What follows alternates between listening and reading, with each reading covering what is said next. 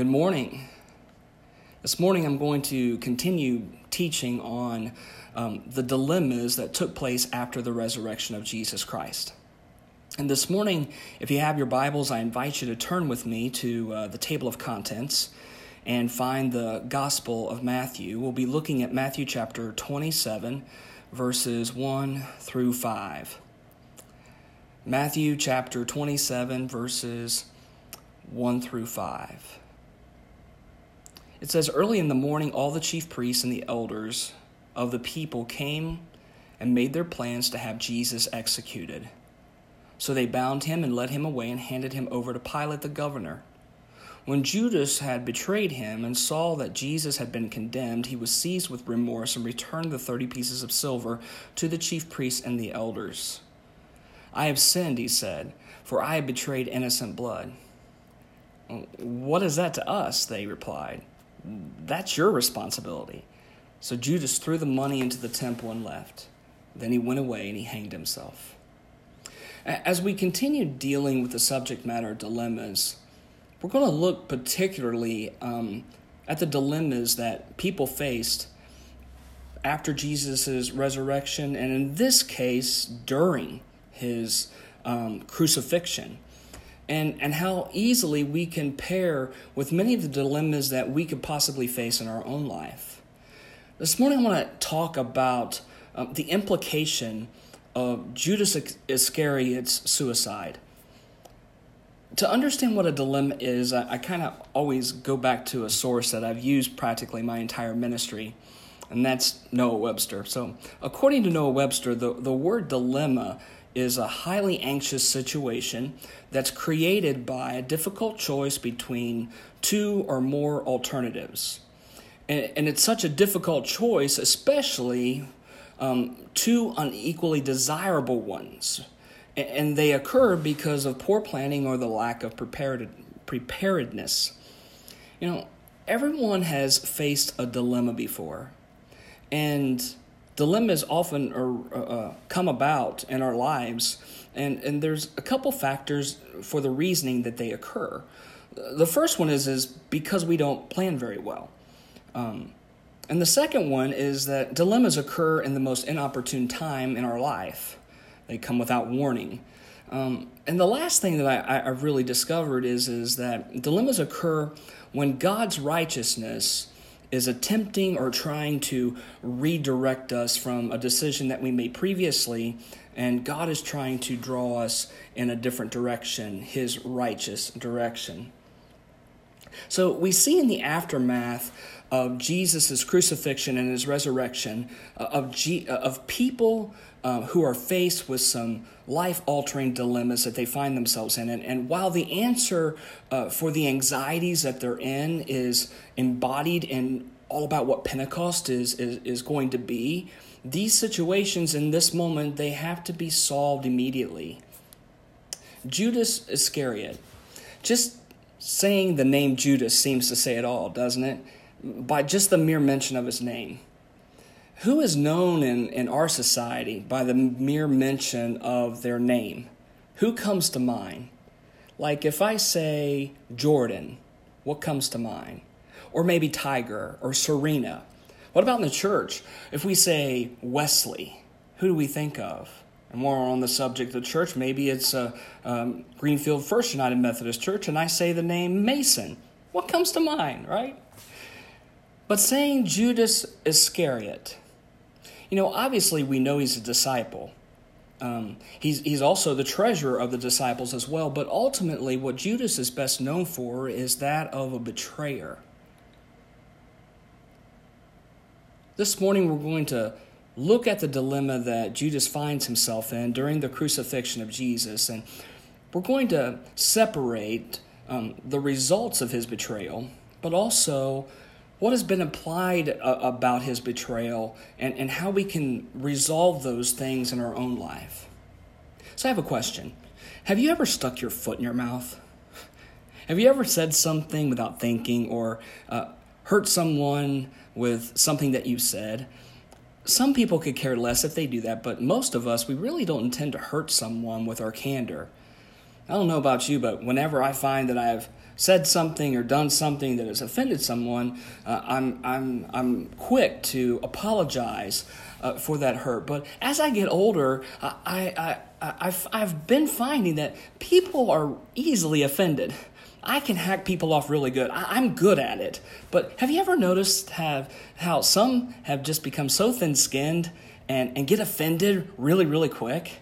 I offended a guy once in, in the church I pastored in Dayton uh, because of the way I wear my pants. Um, you think I'm kidding?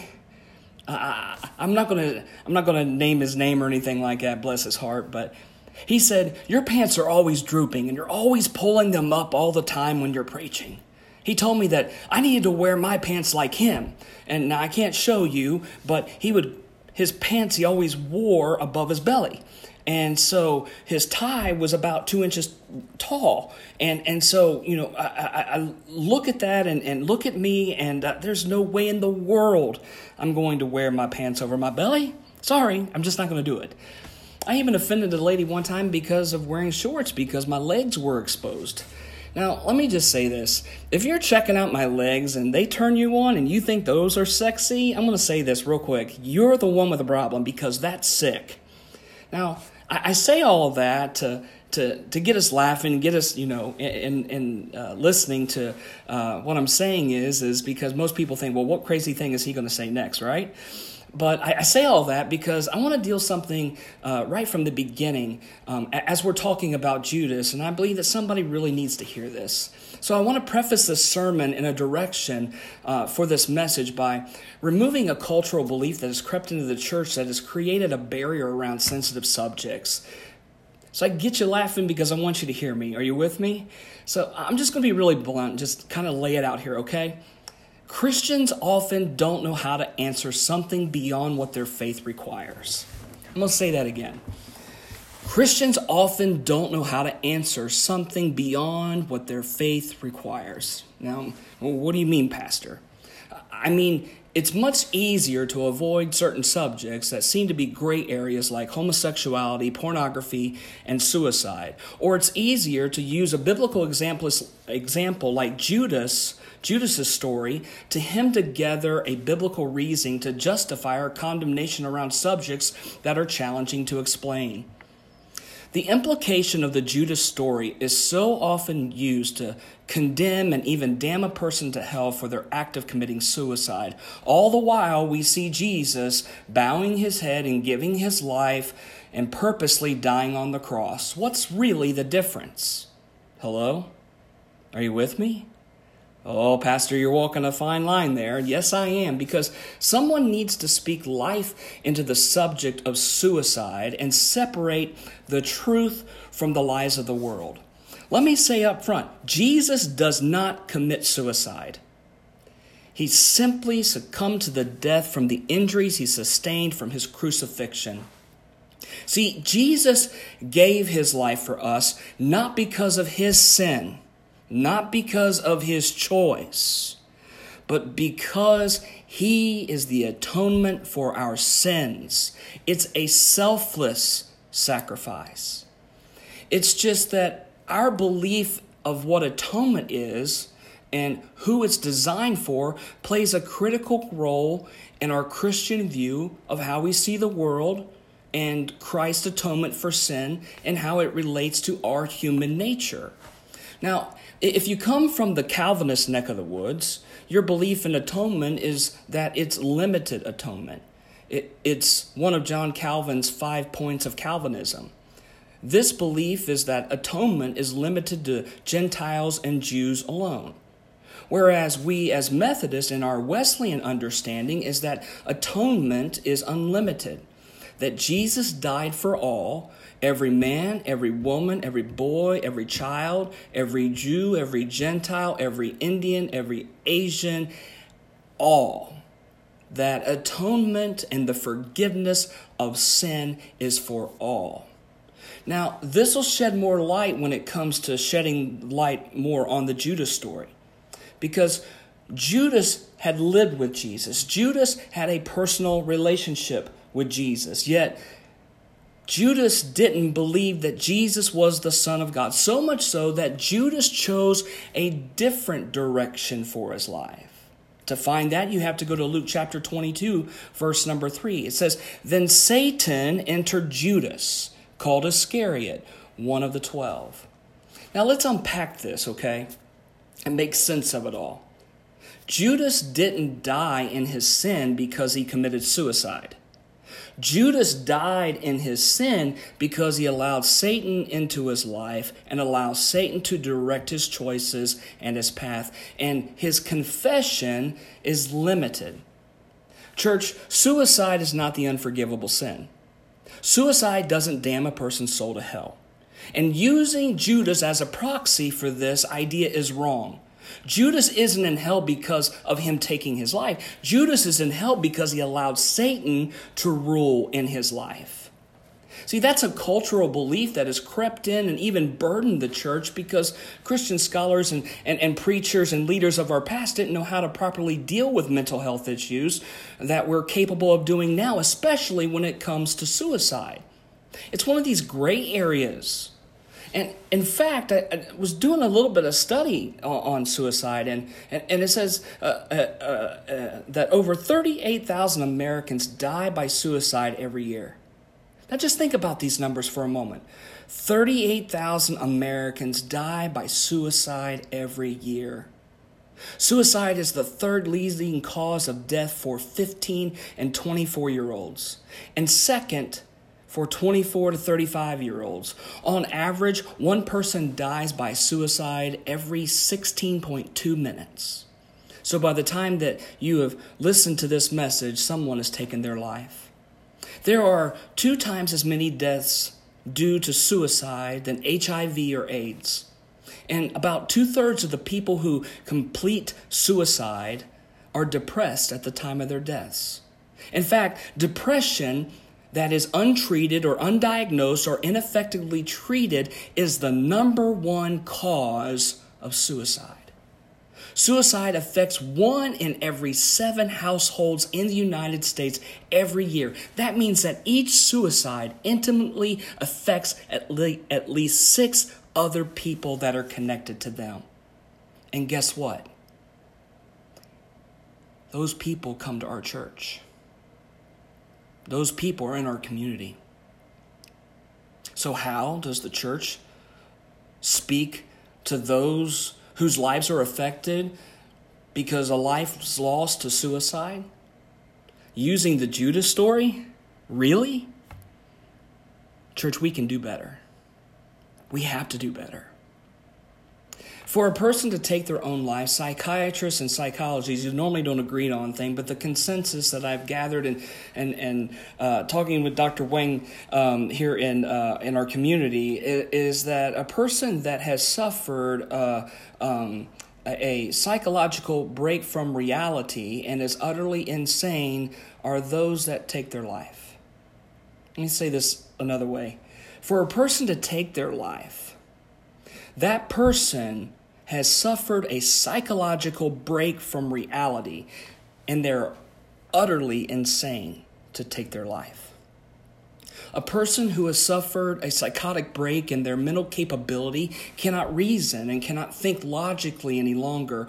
And for, for many, the only way to resolve and answer the brokenness they feel is by ending their life.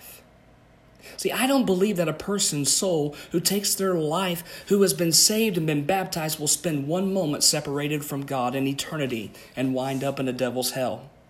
Because sin is a willful and reason action against the will of God. What substantiates my belief? Well, our Wesleyan theology teaches us that logic and faith go hand in hand. Logical thinking is a way of healthy reasoning. When you take valid subject matters and weigh them out against each other, that's logic. That's using it properly. And that's how we as Wesleyans are supposed to practice our faith in Christ. So let's look at this first part of our text and, and look at uh, one word that will shed light on the real dilemma of Judas. See, the, the dilemma of remorse often leads us to number one, to seek opportunities to change the outcome. So let's look. Matthew chapter 27, verse number 3. It says, When Judas, who betrayed him, saw that Jesus was condemned, he was seized with remorse. Now, we, we already know what Judas did, so let's not beat a dead horse. But Judas's dilemma is a direct result of him not planning well. Because instead of following after Christ, he chose Satan's way of living rather than following after Jesus. Now, he probably thought that Jesus would get arrested. He may have thought he might have gotten whipped, and, and he probably thought it probably would go, that would probably be it. He didn't weigh out the cost. Judas didn't plan well. And now he's in the dilemma. And to understand his position, we need to look at the word remorse there, for in and itself will shed light on the implication of Judas's dilemma. That word remorse in Greek is um, meto melomia. Metomelomia. It, it, sounds kind of kind of fun to say, but meto metomelomia means to be sorry and to change one's mind. Now, write that down. To change one's mind. Is remorse then the same thing as repent? Well, I studied the word repent, and, and uh, in the Greek, repent means metanoia, which means a change of heart. Now, the rubber's going to meet the road right here, okay? What is the difference between the change of heart and a change of mind? Well, a change of heart occurs when one's will for their life changes, whereas a change of one's mind occurs because of the results of a life decision aren't satisfactory to one's life, okay? Judas's heart was positioned in what Satan desired, not what God desired. In this text, the word remorse is written with an overtone of emotion, rather, one of regret. Church, we can feel those types of remorse. There's basically two meanings of it. One is of the mind because of something that we feel regret over, uh, a decision that was made. Um, we either can feel remorse because we've been caught in something and we're sorry that we got caught and we don't like the outcome that is playing out in our life as a result of it, or we feel the urgency to repent because as a Christian, we've committed sin and we are convicted by the Holy Spirit. And logically, we think to ourselves that the only way to resolve our guilt is to repent and ask for forgiveness for that sin we committed. Judas's dilemma is created by him. It's his own choice to follow Satan's way of living and allowing Satan into his life and rejecting Jesus' way of life. And we can see it clearly in the text when we see um, who Judas goes to and seeks out to try to change the outcome. Matthew chapter 27, verses 3 and 4 says, When Judas, who had betrayed him, saw that Jesus was condemned, he was seized with remorse, returned the 30 pieces of silver to the chief priests and the elders, and said, I have sinned for I have betrayed innocent blood. And when you read that, you take it out of the context it's written in. Does Judas repent? It looks like it, but he's confessing to the wrong person. He repents, yeah, does it? Is he really repenting? Who's he repenting to? He repents to the priest, the old covenant way, instead of going to Jesus and repenting. See, the high priest couldn't save Judas. He was part of the problem. Yes, atonement is for everyone who truly repents and believes in Jesus. But Judas doesn't do that. He's remorseful and goes and is remorseful to a man instead of repenting to the Christ. Let me say this man cannot save you. I cannot save you. The same way that a priest can't forgive sin today. Like being a member of a church can't save you. Your horoscope can't save you. Neither can your mama or your granddaddy save you. And being a good person can't save you. Being a church member can't save you. The Bible says that these things are all a farce. There's only one person who can save you, and that's Jesus, and that's the very person that G- Judas avoids at all cost. Have you ever uh, shopped gasoline prices before? Why, why do we shop gasoline prices? because we want to save money, right? Well, uh, does anyone buy gasoline from the same place every time? Very few people do. But my dad was one of them. He bought uh, gasoline from Lindsay Shell in Middletown, Ohio for over 20 some years. He, my dad would run on fumes just to make it to Lindsay Shell. Why? It's because when he was younger, he got stranded in the middle of winter in his Volkswagen Bug because he bought some watered down gas from a Gulf station uh, in town. And he was broke down and uh, made the phone call, and Lindsay Shell came and towed his car in.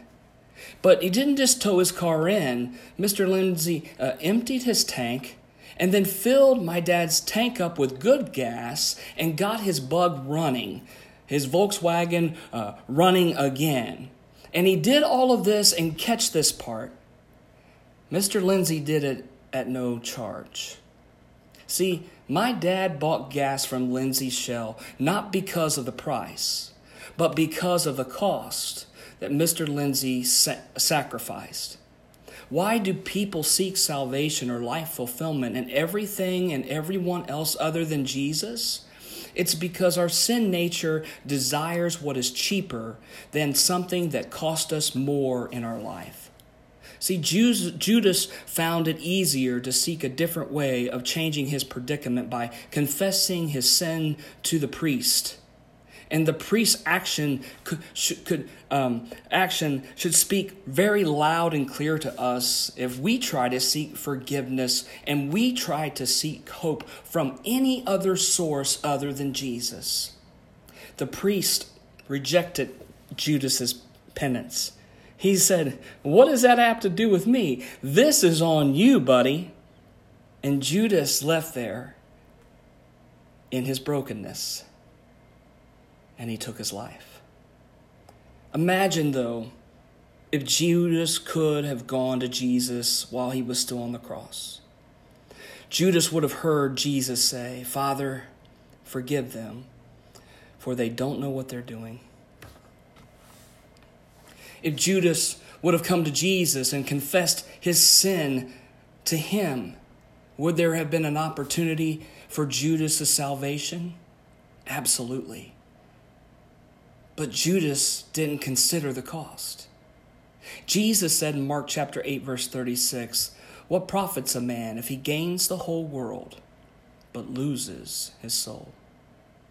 In Acts chapter 4 verse 12 it says, "Salvation is found in no one else, for there is no other name under heaven given to mankind by which one can be saved."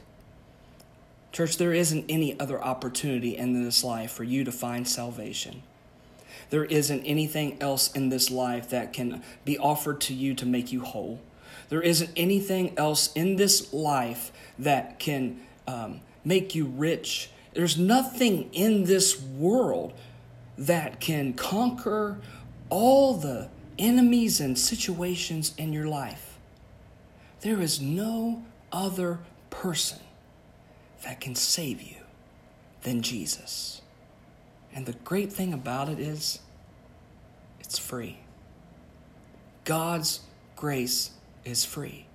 Not to just Jewish folk and not just to Gentiles, but God's grace is free to all because redemption won't cost you a dime because Jesus paid it all.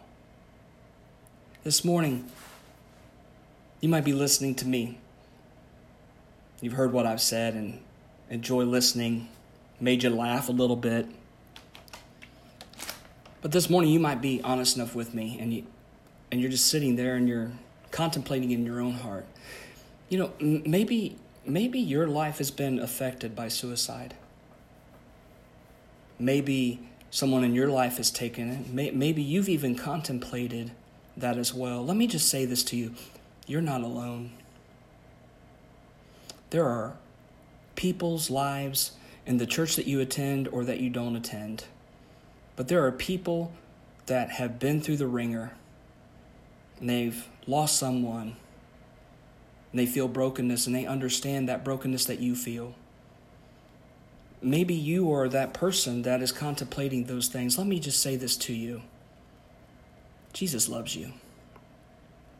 When you feel like everything else and all your hope is lost and that you are totally lost and broken and you have those feelings of just like that you're going to give up, please reach out for help. Talk to a pastor. Let them know what's going on in your life. Reach out to me.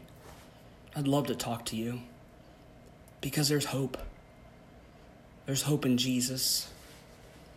Maybe you be honest enough with me this morning and say, hey, Pastor Kevin, you know, I've made some of those decisions and I'm going down the wrong path. I hear what you're saying. I've heard it my whole life, but maybe something sparked something in you today where you know you're lost. You know that you need Jesus. I challenge you to reach out to me. Let's talk. Let's talk about Jesus. I'll tell you this Jesus has never failed me. Oh, I've walked away from him. But he has always been there. He is, as my pastor Randy Wallace used to say, he's, he's the dearest friend I've ever had. He's closer than a brother. And I know that he would like to be in the relationship that I have. And he wants that relationship with you. Let us pray.